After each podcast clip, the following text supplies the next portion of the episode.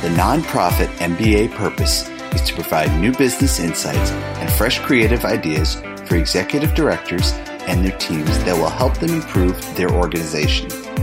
Here is your host, Stephen Halasnik. Welcome, everyone. My name is Stephen Halasnik, and I'm co founder and managing partner of Financing Solutions. Financing Solutions is the leading provider of lines of credit to nonprofits. We've actually been doing this for 12 years now. 80% of our clients are small nonprofits. Um, our product is, is, we are the leading provider in the United States of lines of credit to small nonprofits, and uh, it's a great product. Uh, people love it. I can't tell you how many times I get people. I mean, we're five star rated on Google reviews, which says a lot about you know what people think of it. So you know, it's very well needed in the marketplace. We know that nonprofits have issues sometimes with cash flow, and you you know you got to make payroll, you got to keep a program going. That's what the line of credit is really great for. Um, our line of credit is easy, inexpensive, and costs nothing to get to use. And I'm sorry, nothing until used, making it a great cash backup plan for your nonprofit. So even if you, uh, I'm sorry, if you learn, uh, if you would like to learn more about the program, please visit us at nonprofitmbapodcast.com. Again, that's nonprofit nonprofitmbapodcast.com. Boy, I'm making some mistakes today. And it's because I'm improvising, which I have not done much over the last three years. I'm like, oh, this is getting a little boring. I got to start improvising a little bit. And if you decide to apply today, we will even give you a $250 credit on file, or feel free to give us a call at 862 207 4118. And just remember the time to set up your line of credit is now, not when you actually need it or the emergency comes up. You want to get it in place, ready to go, because it doesn't cost anything until you need it. And then when you need it, it's inexpensive. It's it's a good deal. Uh, today, I am excited uh, to be speaking with AJ Steinberg from Queen Bee Fundraising. Um, AJ has over 20 years of experience as a nonprofit event planner and engagement strategist. Uh, she has produced over 100 successful events and raised millions of dollars for organizations with her Los Angeles based production company. In 2015, AJ launched Queen Bee Fundraising to share the art of nonprofit event planning and engagement strategies with organizations worldwide. She is a, a recognized topic expert and trainer and presents on subjects such as nonprofit event planning, event sponsorships, committee and volunteer leadership, generational giving, and guest entertainment. I'm sorry, guest engagement. AJ, welcome to today's nonprofit MBA podcast. Thank you so much for having me, Stephen. So it's it's great to have you here. We're going to talk uh, about a subject matter which I actually had to ask AJ before we went on what one word meant in it. Uh, I, I, th- I, thought I'd cover. I had a hunch. I knew what it was, but I just wanted to make sure. Um, but today's topic is successful sponsorships for nonprofits. And so, AJ, I would assume that if you're in the nonprofit sector, um, that you're running a nonprofit, that the term sponsorship is is well known. Well, I think that it's something that's out there that people look out and want, don't even really fully understand what it is, and have no idea how to get it. So you're right. When you ask me about it, you're not the only one asking. When nonprofits hear the word sponsorship, they think, wow, money, which is correct. But then they think, ooh, scary because you have to step into the real business world. And as you know from what you do, nonprofits don't always think like businesses and therefore sometimes lose opportunities. Yeah, so would the would a better name for it be successful corporate sponsorships for nonprofits or no, sponsorships can also be not a corporation? No, that's really interesting. Sponsorships can be a person or a foundation. So it could be corporate, it could be a foundation, it could be a benefactor of some sort. The reason that I say nonprofit sponsorships is because my world is nonprofit. So if I want people to know that those sponsorships are out there, I like to put the the word in so they know who I'm talking to. Yeah, I get it. I get it. Um, so how long have boy, is going to be a stupid question, and I don't ask stupid questions, but how long have corporate sponsorships or sponsorships been around?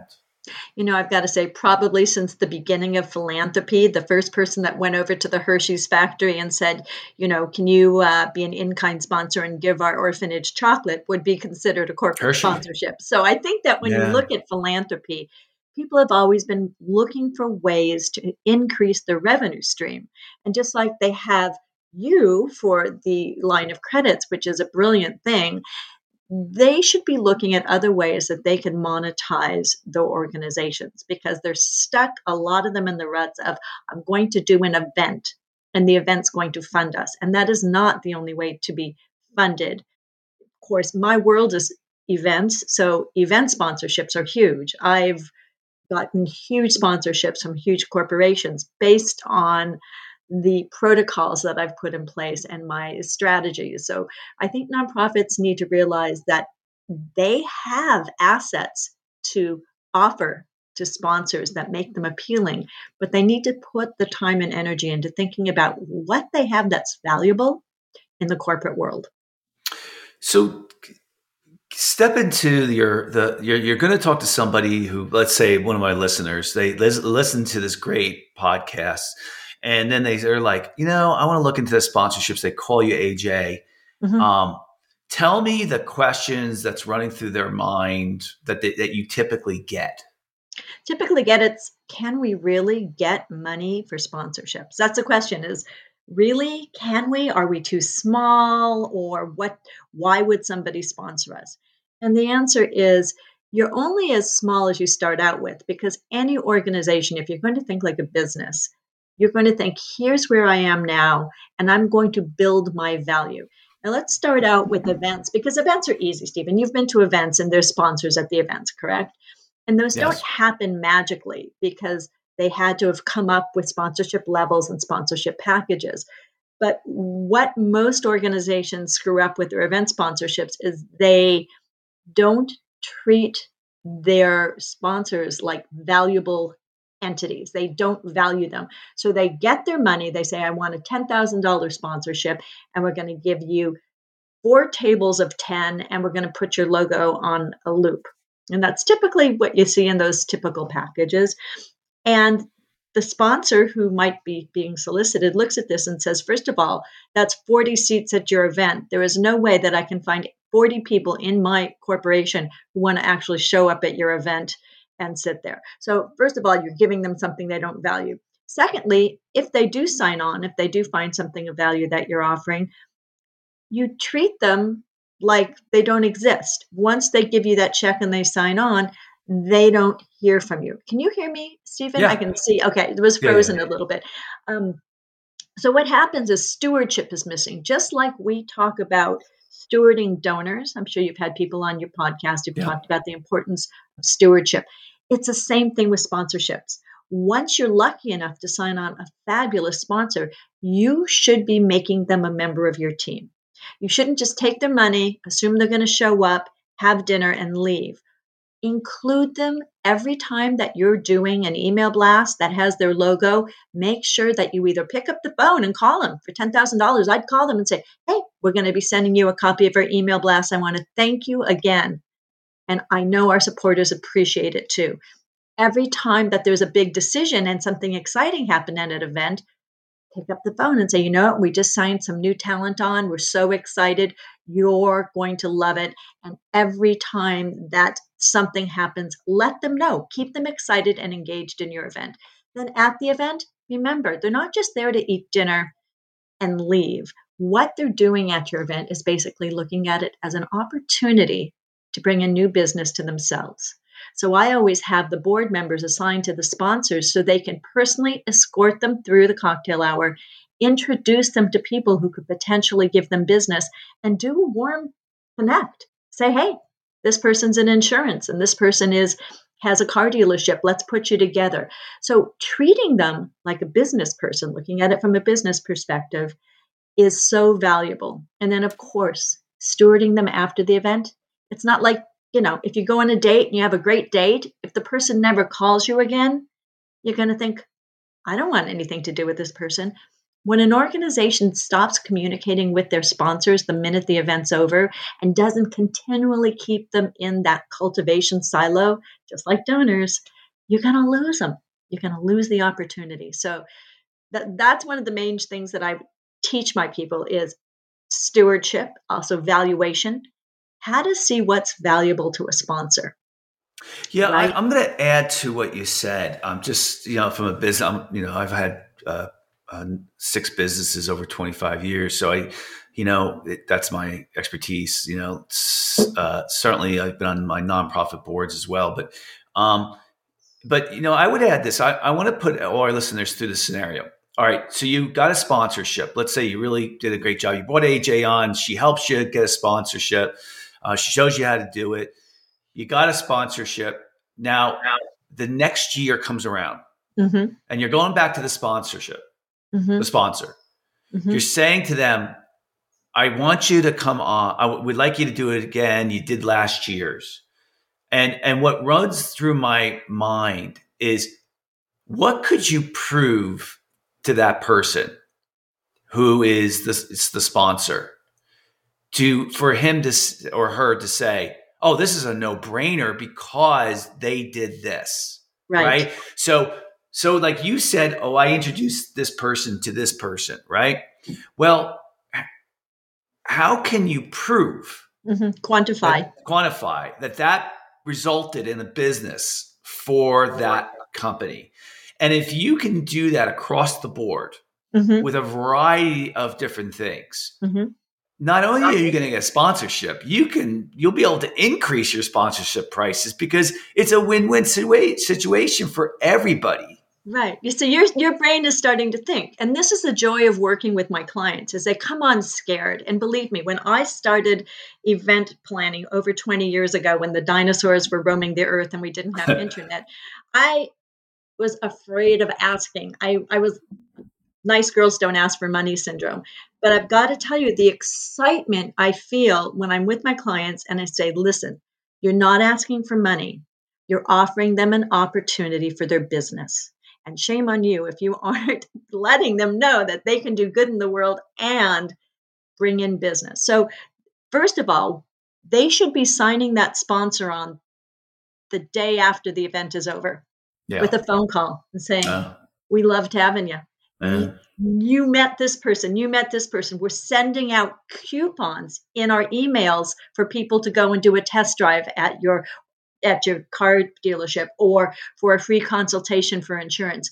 Show them that you're continuing the love and say, and we want to give you the first right for next year because it's going to be an even better event. So that's the joy of really being able to work with clients and show them it's not spending more money to get sponsors. It's doing it right and knowing the way to cultivate these sponsors. Yeah, and you think about it because, like, where does the attention of the executive director or the people, the fundraising staff, or where you're having this event?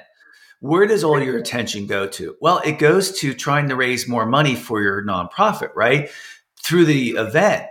But are you are you ever focusing on the sponsors? You're like, great, I got a sponsor. Okay, check now mm-hmm. I move on to everything else. But I think that the objective here is you need to be able to um, really deliver for the sponsor. And I, I think it, it's important, of course, to, to say, let's be the most obvious here. And that is you have to say to your sponsor, well, you know, what, you know, what would you consider a successful event for you? Right. You know, right? Because, you know, if you come back and you say, hey, listen, we had 300 people at the conference and and um, and it was very so let's say six months goes by you go back to them like i know you said right after you, you hit them up again uh, or you ask them to stay on uh, for next year. But six months goes by and you go back to me and say listen we had 300 people there. Um, you know you got in front of your, your email went here. And they're like well you know that really wasn't my objective. My objective was to get business out of it and i don't mm-hmm. see how we got any business out of it. Like that yeah. they wouldn't be that blunt and i get it right? But or or maybe they would, but right. Sorry about well, that. Well, first um, of all, I'm going to tell you something. The first thing I do with my clients is we write down what their actual reach of an event is. So when you say we had 300 people there, that is the typical thing that people say when they're trying to get sponsorships. When I sit down with my clients, the first thing we do, I say, How many people are on your email blast lists? Yeah. How many people are on your social media? So say between your email list and your social media outreach, you have 5,000 names. All right, so that's 5,000 pair of eyes. And if you do 10 email blasts that include their logo, that's 50,000 pair of eyes will see their logo in affiliation with your event. Now, just think about that in terms of return on investment 300 people, 50,000 touches. Yeah, yeah. Sales is what this is. It's marketing it's sales. It's you know we work together on marketing material that's going to show them how we are going to. Now one thing you said that's interesting is say, asking the the potential sponsor what would success look like for you? That is a part of the script that i work with with my clients where we say here's what we're offering what do you think would add value to this sponsorship package? Because we want to put it there in there for you. Yeah. So i'll say do you want to have a cocktail reception in your dealership showroom? Do you want to do an informational little meet and greet sometime? Putting them in front of people who are potential clients of theirs business you know customers is job one for somebody trying to sell sponsorships and asking what they need and understanding that putting their logo somewhere, if the logo's on a screen, it's way up there, way far away while people are busy doing something else. If you're a real estate agent and you are going to be the sponsor for the valet.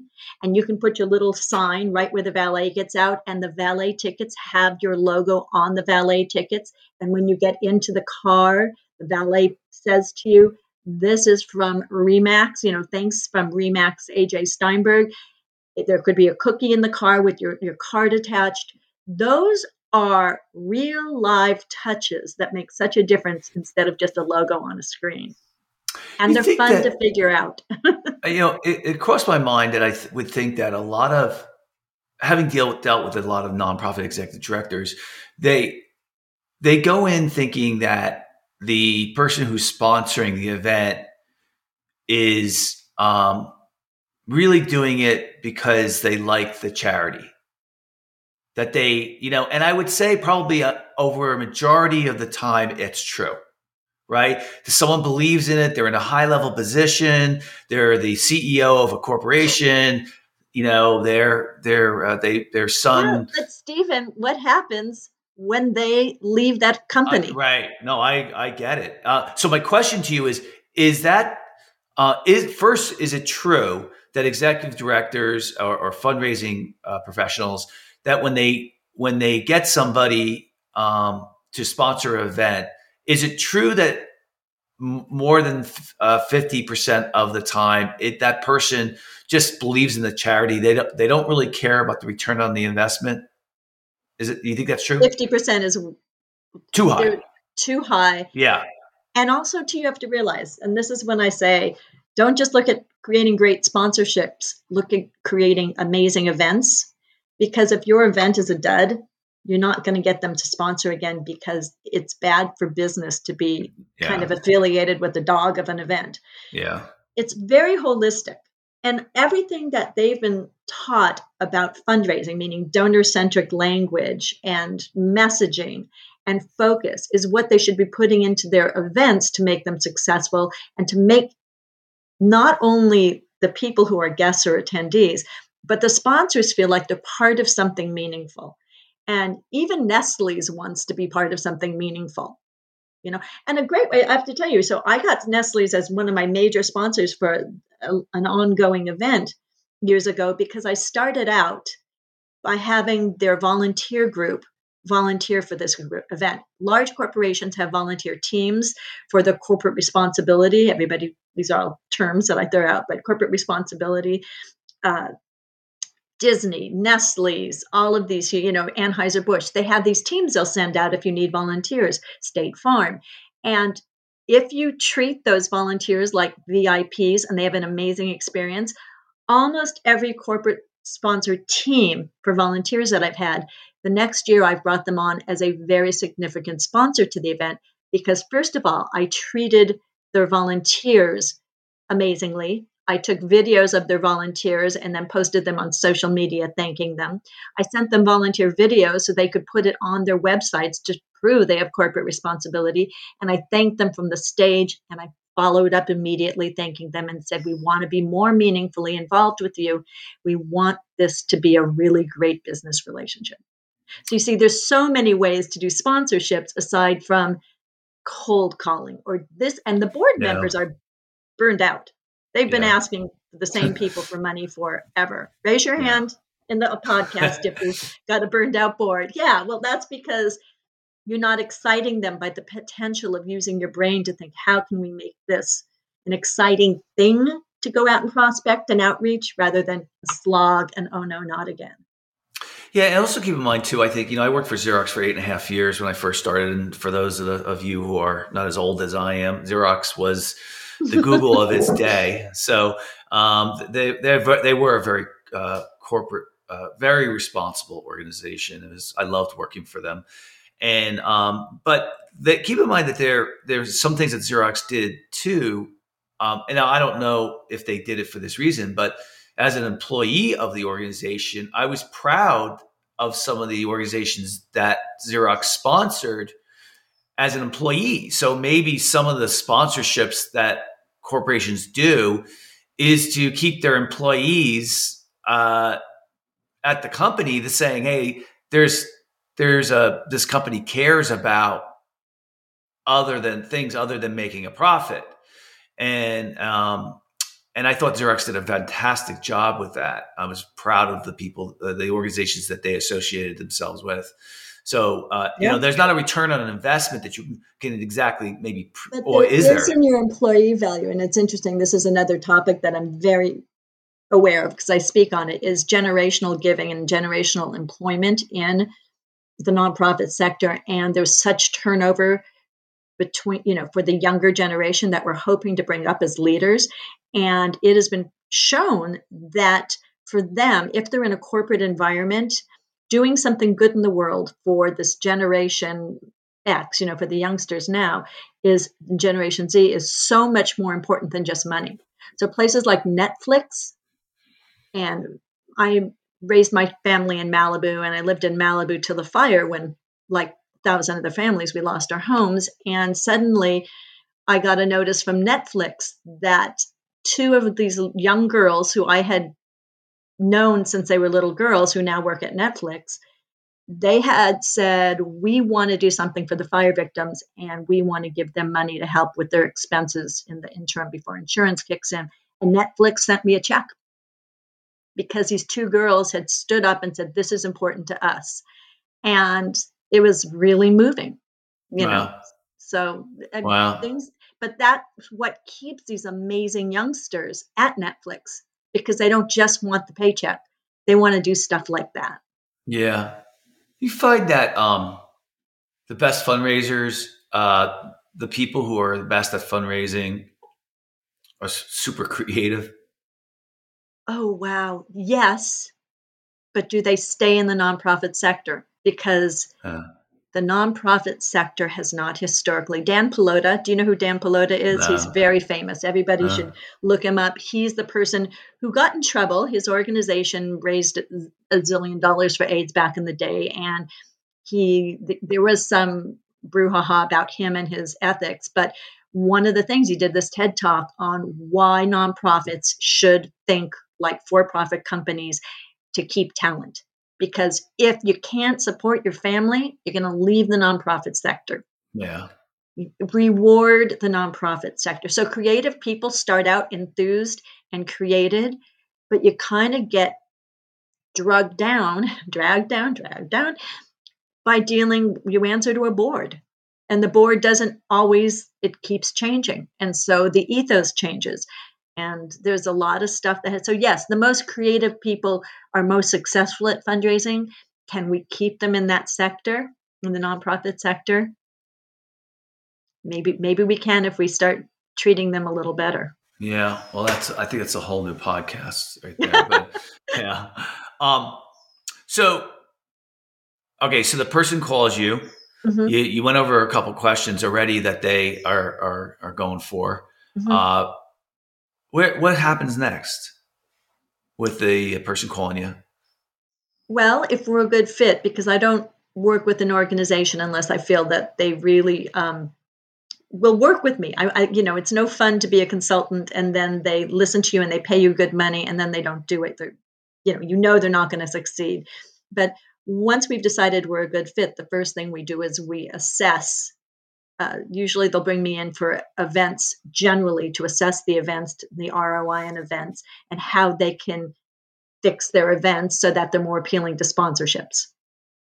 And then once that's done, and that's you know a two three month period of time, they can either get excited and say we're going to move on with your suggestions, and that's great, or they hire me to help them craft the messaging, help help them make their sponsorship levels, and help them do the sponsorship materials and training. So that's sort of how I work with clients. But how do you it know, all starts with Yeah, how do you know if you have someone there who's really going to be good to work with that they're going to implement what you kind of talk about? How do you know? Well, the first thing is if somebody says, "Well, we've always done it this way," I say, "Thank you very much," and then I Yeah. hang up the phone.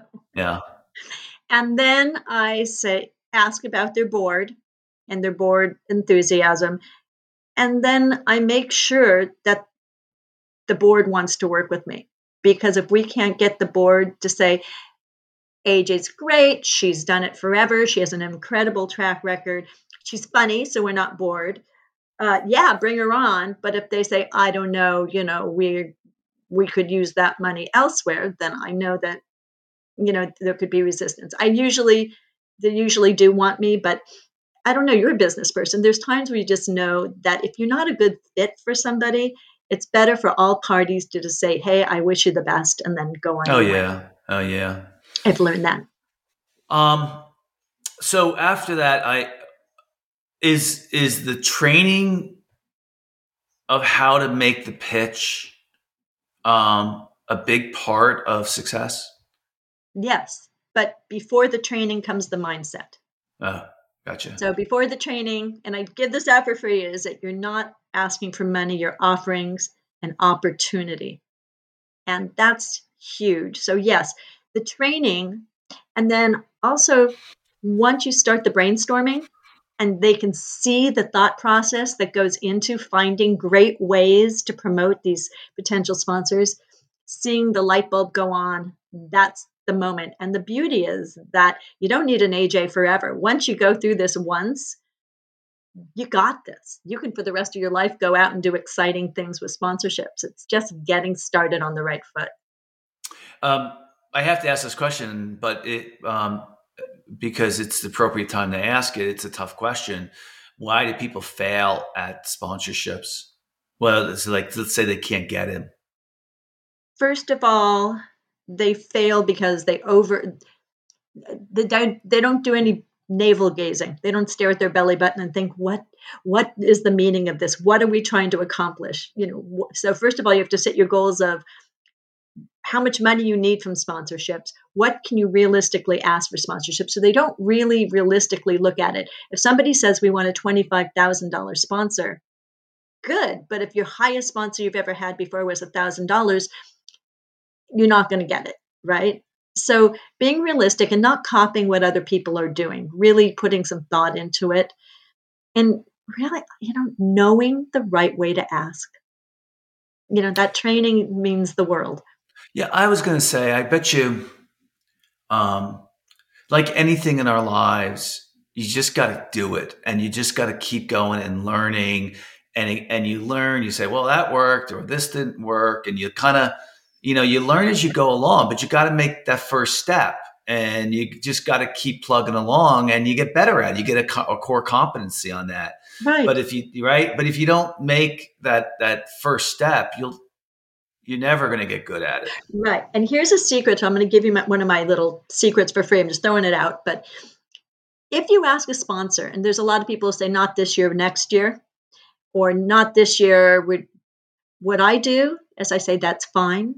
And then I give them a free VIP ticket for two to the event. And when they walk in, they are treated like they paid the highest top dollar and they see the event for themselves and they see how we treat the other sponsors. And that is one of the ra- re- ways that I bring on sponsors the next year.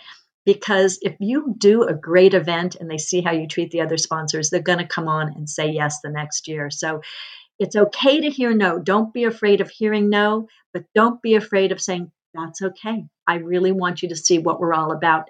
I really want you to be there. So, so you know, the listeners that I have on this podcast, uh, they're all you know definitely under five million. On average, they're like maybe 1.5 million. You know, there's, there's all different types of revenues uh, uh, of people who are listening to here. So let's say let's take a scenario where you have someone who's at eh, eight hundred thousand dollars in revenue a mm-hmm. year, right? And they're like, I really like what you're saying, but I just don't know if I have the staff to be able to do this. Right. Um, you know, my you know my first question was really going to be I, I was kind of changing it, but my first question was going to be is who usually does this if you're a small nonprofit? An executive director? Is it? I mean, they may have a fundraiser, you know, a person in charge of fundraising. They may not. Uh, do they get somebody from the board to kind of take uh, lead on this, which would be good? That would be good because, like you said, maybe would put some energy into the board, right? right? Or do they go to you and they say, "We want you to do the whole thing"? You, I like if they have an executive and development director, great. I always want the board involved because it gives them something real and productive to do, which takes them out of their doldrums. I don't make the board ask. I ask them to do the first touch. And that's the secret is they don't have to do any hard lifting. They just need to make that first connection of that with their connection. Gotcha. And then for me, I will work I work with them with the materials and the asking and the scripting. I don't do the ask. I will follow up if a board member, you know, if they want to hire me to, to follow up. But these are the organization's contacts. They are their jewels. It's up to them to take that step and start building relationships because sponsorships are just like donors. It's cultivation, it's relationship building. So it's not really good to have an outsider come in and beware of somebody who says, oh, hire me and for 20% I will sell you sell your sponsorships. Mm. First of all, it's unethical in the AFP handbook to take a percentage of anything and they, they don't have your best interest in mind. My whole goal is to help you build relationships and understand. And once you get that down, it costs you no extra money to do this because it's just a process that you know how to go through. Any statistics about how many sponsorships?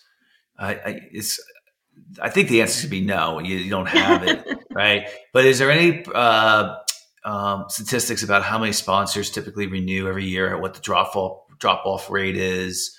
Uh, anything like that? That's interesting. I don't think there's any statistics like that. Hmm. I will tell you that I have very few that don't come back, but the ones that haven't come back, like I'm not perfect there was and I don't even take full responsibility because it wasn't me who did it, but I take responsibility because I was working on this event was somebody's logo wasn't on the step and repeat. You know, the uh-huh. step and repeats that big banner that people take.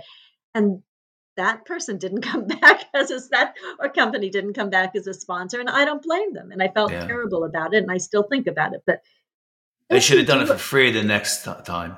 I offered, uh, but they didn't. Yeah. Uh, no, I agree with you but yeah. there's a certain point where you know so that's an example a company that's going bankrupt or who's really you know we're yeah. heading into uncertain financial times i hate to say it but you know we just need to be prepared that businesses may not but once again if you can say as a part of your sponsorship we will send email coupons to come and visit your restaurant you know two for one coupons or if you can offer a way to actually bring feet into the door of that business.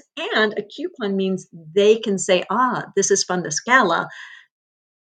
They're going to be more likely to sign on. So if you treat them right and, and you build a relationship, they're going to want to keep that relationship going unless there's financial reasons they can't.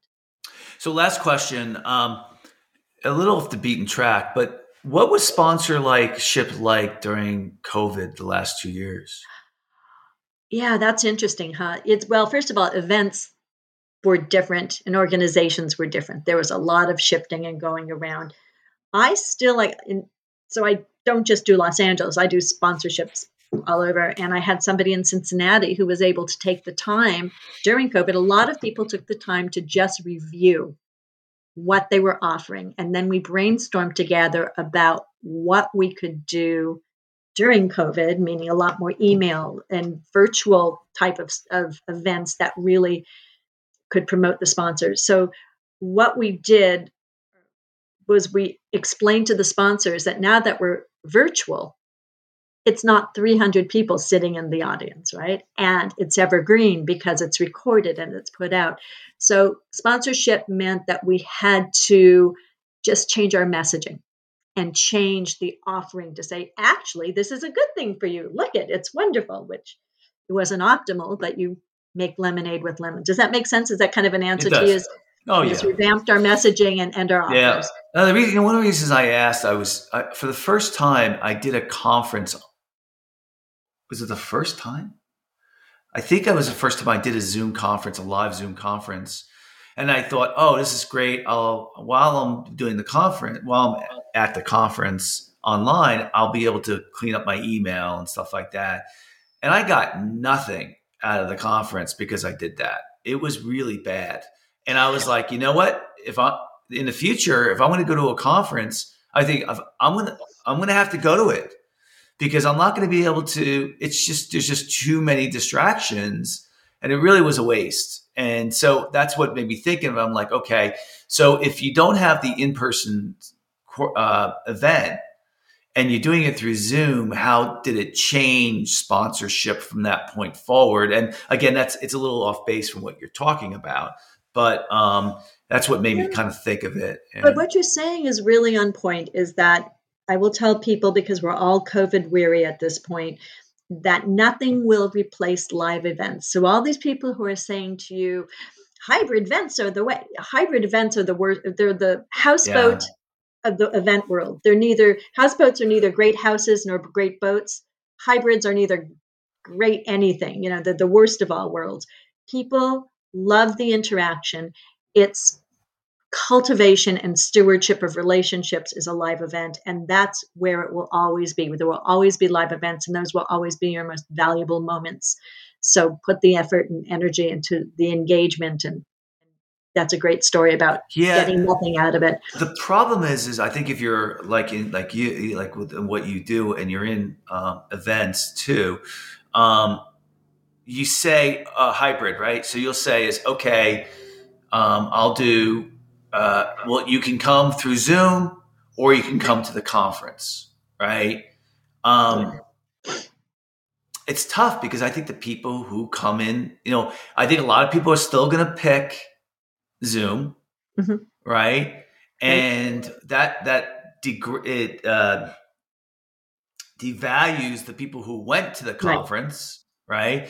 You're and right. and then the people who went through Zoom might say the same thing I did. Might be like, you know, I didn't get as much out of it, and um, right. I'm not going to do it next year. And I do, and and I produce summits and conferences, and in fact, I'm producing one on sponsorships.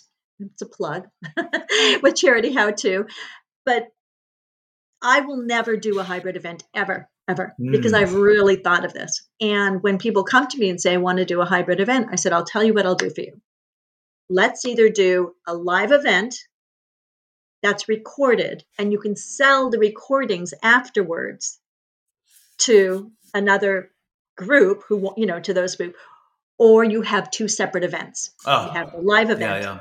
and you do that. Those are the two options. Do not ask aj to ever produce a hybrid event because i won't succeed for you. Well let me let me tell you everybody what's coming down the tubes. Um, uh, i uh, my son max is 13 he'll be 13 and um, he got a uh, a VR set uh, for uh, Christmas. Now, my other son had had has the same VR set, but he got it two years ago, and and it's and some of you know Facebook is uh, either they created a new company or they're renaming Facebook. Right? It's Meta. It's called Meta, and and Facebook owns the company Oculus, who makes this headset. Um, my son is so into this headset now and it's really engaging and meta is going to be coming down now with a virtual meeting where you pick your own avatar and you you know you really go into the meeting space um you know virtually through the headset and you know it's I, it's it's coming. It's it's it's gonna you know it's we're getting a little we're on the bleeding edge right now with that. Um, then comes cutting edge. Then comes normal. Uh, just like Facebook, you know, Facebook several years ago, you know, I wasn't really that into it.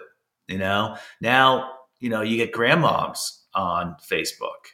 You know, the minute that so, grandmas are on Facebook, everybody else has already moved over to TikTok. They moved it. I, I agree with you. Did you know the number one biggest search? So, get. Let me ask you a question. I kind of gave the secret away, but you, uh, what's the number one search engine in the world? It, everyone would say Google. Think, I would Google, assume it's Google, right? TikTok. Yeah. TikTok is the number one their search engine because it used to be Google's number one, YouTube is number two, right? And whatever else is three, four, five, six. And now it's TikTok, Google, Google, and YouTube. TikTok took over. So you're right, you know, and you know, I mean, certainly Facebook is old school. Instagram is the replace that and some other stuff too. So, but anyway, coming back to the meetings, um, it's going to be interesting to see what happens. It's going to be, it's going to be, you know, you're going to have to adapt. And uh, uh, so when I'm interested in what you're saying, and uh, because I think you know we really underestimate uh, the power of being in person with people. You know, mm-hmm. So the coffee clutch conversations they're right. they're pretty important. So. Well, it was really good stuff. I, would like to really thank so very much AJ Steinberg from Queen Bee Fundraiser for coming on today's podcast. If you like today's podcast, please feel free to share it with a friend and also subscribe on your favorite podcasting app. If you like today's podcast, please give us a review on your podcasting app to help us get the word out.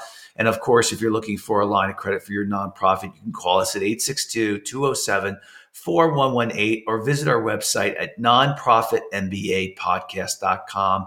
AJ, if people want to get a hold of you, how they do they go about doing that? Well, I answer all my emails at aj at queenbeefundraising.com, or you can visit me at my website, which hopefully will be up again soon, which was queenbeefundraising.com. Good job. Well, thanks for coming on today. Thank you. Um, and for all of our listeners out there, um, you guys are doing all the heavy lifting of making the world a better place. I know that AJ and I need to continue to do our part in our own way, in our own, with our own nonprofits, and, and even just by being good people, right? We all need to contribute uh, to it, it all comes down to you. So let's, you know, I want to thank you all. You guys are out there, the listeners are out there doing the heavy lifting, making the world a better place. I thank you for that. I love the nonprofit MBA podcast. I think it really um, helps organizations get better at what they do. I'm able to bring people like AJ to you, um, and I think you know she she brought up so many great ideas today that I think that'll help you.